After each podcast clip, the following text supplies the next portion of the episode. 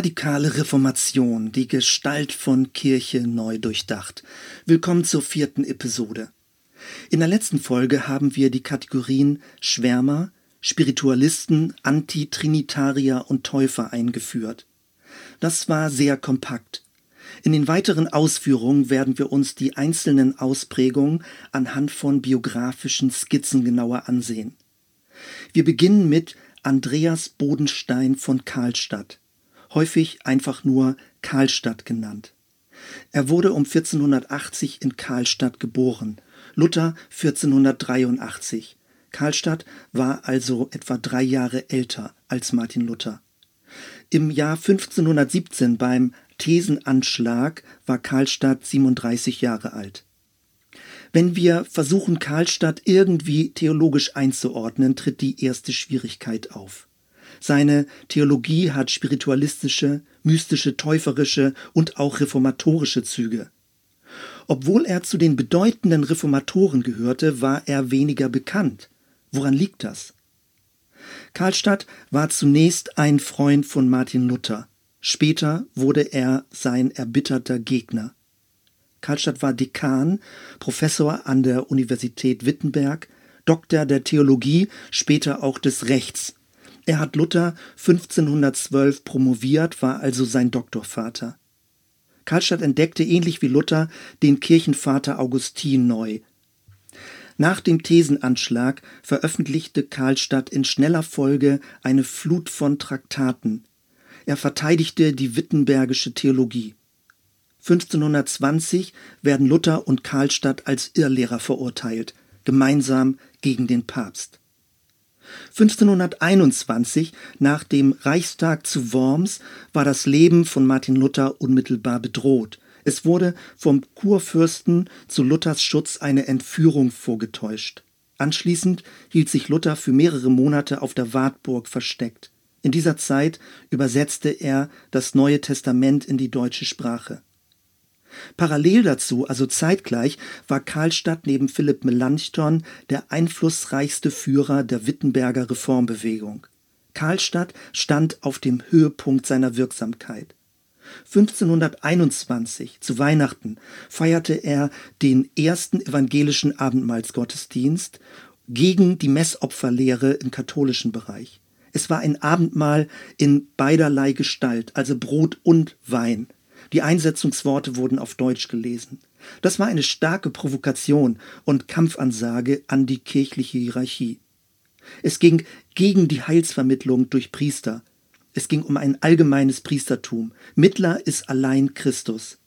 Den Laien wurde erlaubt, Brot und Kelch in eigene Hände zu nehmen, anstatt ihnen die Oblate in den Mund zu schieben.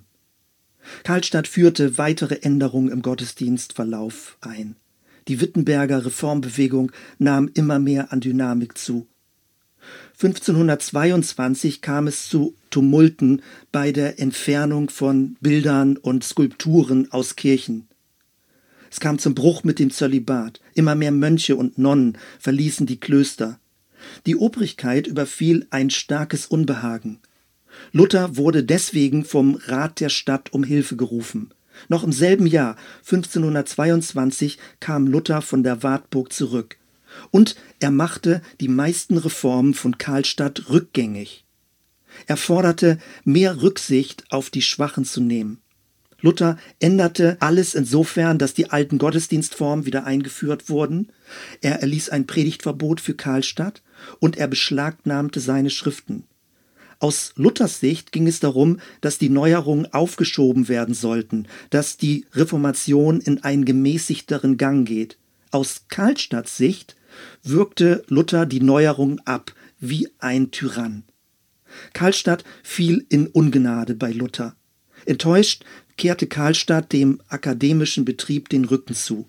Er legte Talar ab, wollte von nun an nur noch Bruder Andreas genannt werden, wies etablierte Werte und Bräuche zurück, widmete sich zum Teil der Landwirtschaft, führte ein einfaches Leben und suchte Kontakt zu den Bauern.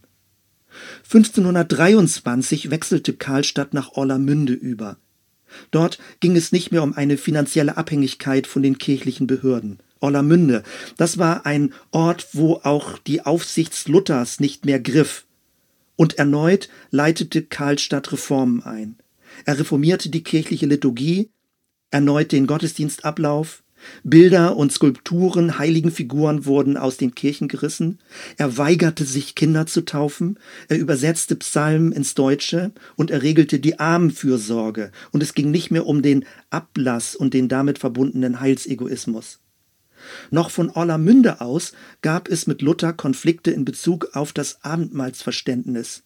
Luther ging von einer sogenannten Realpräsenz aus. Karlstadt vertrat eher ein symbolisches Verständnis wie Zwingli in Zürich. Das Abendmahl war damit eher eine Erinnerung, nicht ein Mittel zur Erlangung der Gnade. Alles in allem gilt festzuhalten, Karlstadt griff konsequent die bisherigen kirchlichen Ordnungen an. Er wandte sich gegen falsche Rücksichtsnahmen gegenüber den Fürsten. Er wollte das Gewissen und den Veränderungswillen der einzelnen Gläubigen stärken. Bei Karlstadts Theologie ging es darum, dass Menschen neu geboren wurden. Es ging um Heiligung, um eine sichtbare veränderte Lebensführung, um Ethik. Was ihm Kritik einbrachte, war, er orientierte sich dabei zu großen Teilen am Alten Testament.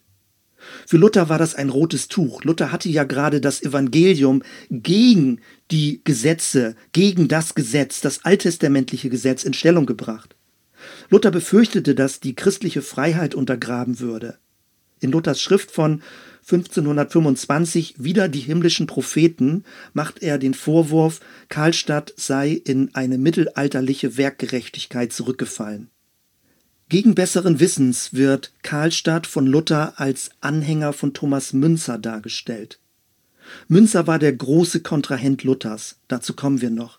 Karlstadt aber war kein gewalttätiger Revolutionär.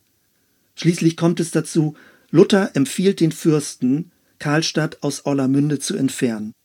Obwohl sich Karlstadt deutlich von Thomas Münzer und dem Altstädter Bund distanziert hatte. Das Ende der Geschichte Karlstadt wird aus Kursachsen ausgewiesen, ohne Prozess und ohne Urteil. Anschließend ist eine starke Reisetätigkeit überliefert. Karlstadt ist auf der Flucht, vielfach in Armut. 1525 wird berichtet, wie er in Zürich und Basel Kontakt zu den Täufern bekommt. 1529 in Friesland und Emden erneut Kontakt zu der dortigen Täuferbewegung. Die letzten Jahre verbringt Karlstadt an der Universität in Basel. Er stirbt 1541. Die Themen, die bei Karlstadt aufleuchten und immer wieder neu zur Diskussion herausfordern, sind folgende. Erstens gegen finanzielle Abhängigkeit von Mächtigen. Karlstadt hat bewusst ein einfacheres Leben geführt, um nicht von den Fürsten abhängig zu sein. Es gibt das Sprichwort die Hand, die einen füttert, beißt man nicht. Wie steht es also mit der Freiheit der Botschaft? Ist es möglich, denjenigen, die einen bezahlen, kritische Dinge zu sagen? Zweitens. Gegen die intellektuelle Überheblichkeit. Karlstadt verlässt bewusst sein universitäres Umfeld. Aus dem Lager der Intellektuellen zur volkstümlichen Bewegung keine scholastische Theologie, kein theologischer Elfenbeinturm, keine Spitzfindigkeiten an den Universitäten. Wie steht es mit der Glaubwürdigkeit von Berufsgeistlichen? Drittens. Gegen eine Verlangsamung von Reformen. Was ist die richtige Geschwindigkeit einer Reform? Wer bestimmt die Geschwindigkeit? Die Obrigkeit, die Sorge vor Unruhen hat? Die Schwachen, die sich überfordert fühlen? Jeder, der praktische Gemeindearbeit macht oder gemacht hat, kennt dieses Argumentieren mit den Schwachen. Häufig sind es die sich bedroht fühlenden Mächtigen, die mit den sogenannten Schwachen argumentieren und es dann Fürsorge nennen. Die wirklich Schwachen sind oftmals gar nicht im Blick. Karlstadt wollte von einer Diskussionsebene zur Aktion kommen, vom Erkennen zum Tun des Willen Gottes. Es ging darum, die Diskrepanz zwischen biblischer Forderung und praktischer Untätigkeit zu überwinden. Viertens. Welche Mittel sind erlaubt, um Reformen durchzusetzen? Ist Gewalt erlaubt? Diese Frage wurde unterschiedlich beantwortet. Selbstverständlich, aus heutiger Sicht lehnen wir das ab. Genauso muss man aber auch fragen, darf man Reformen mit Gewalt unterdrücken? Und noch darüber hinaus, wann werden Worte gewalttätig und bringen andere bewusst in Verruf? Und noch eine letzte Frage, die uns immer wieder begleiten wird. Fünftens, wodurch werden Reformen ausgelöst? Was ist Ihr Bezugspunkt?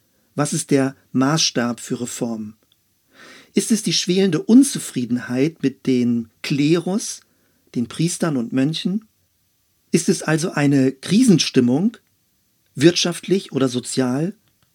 Welche Rolle spielt die aktuelle Not der Bauern, die gesellschaftlichen Missstände, die Ausbeutung? Oder werden Reformen durch die Bibel ausgelöst? Wenn ja, durch welche Teile der Bibel? Sind Gesellschaftsstrukturen im Alten Testament Vorbild oder die Briefe des Paulus oder die Evangelien, die direkt von Jesus berichten? Oder liefert die Bibel nur eine nachträgliche Begründung für Reformen, die sowieso schon in der Luft lagen? Das ist interessant zu überlegen. Mit dieser Frage schließen wir. Soweit erstmal. Wir hören uns bei der nächsten Episode. Bis dann.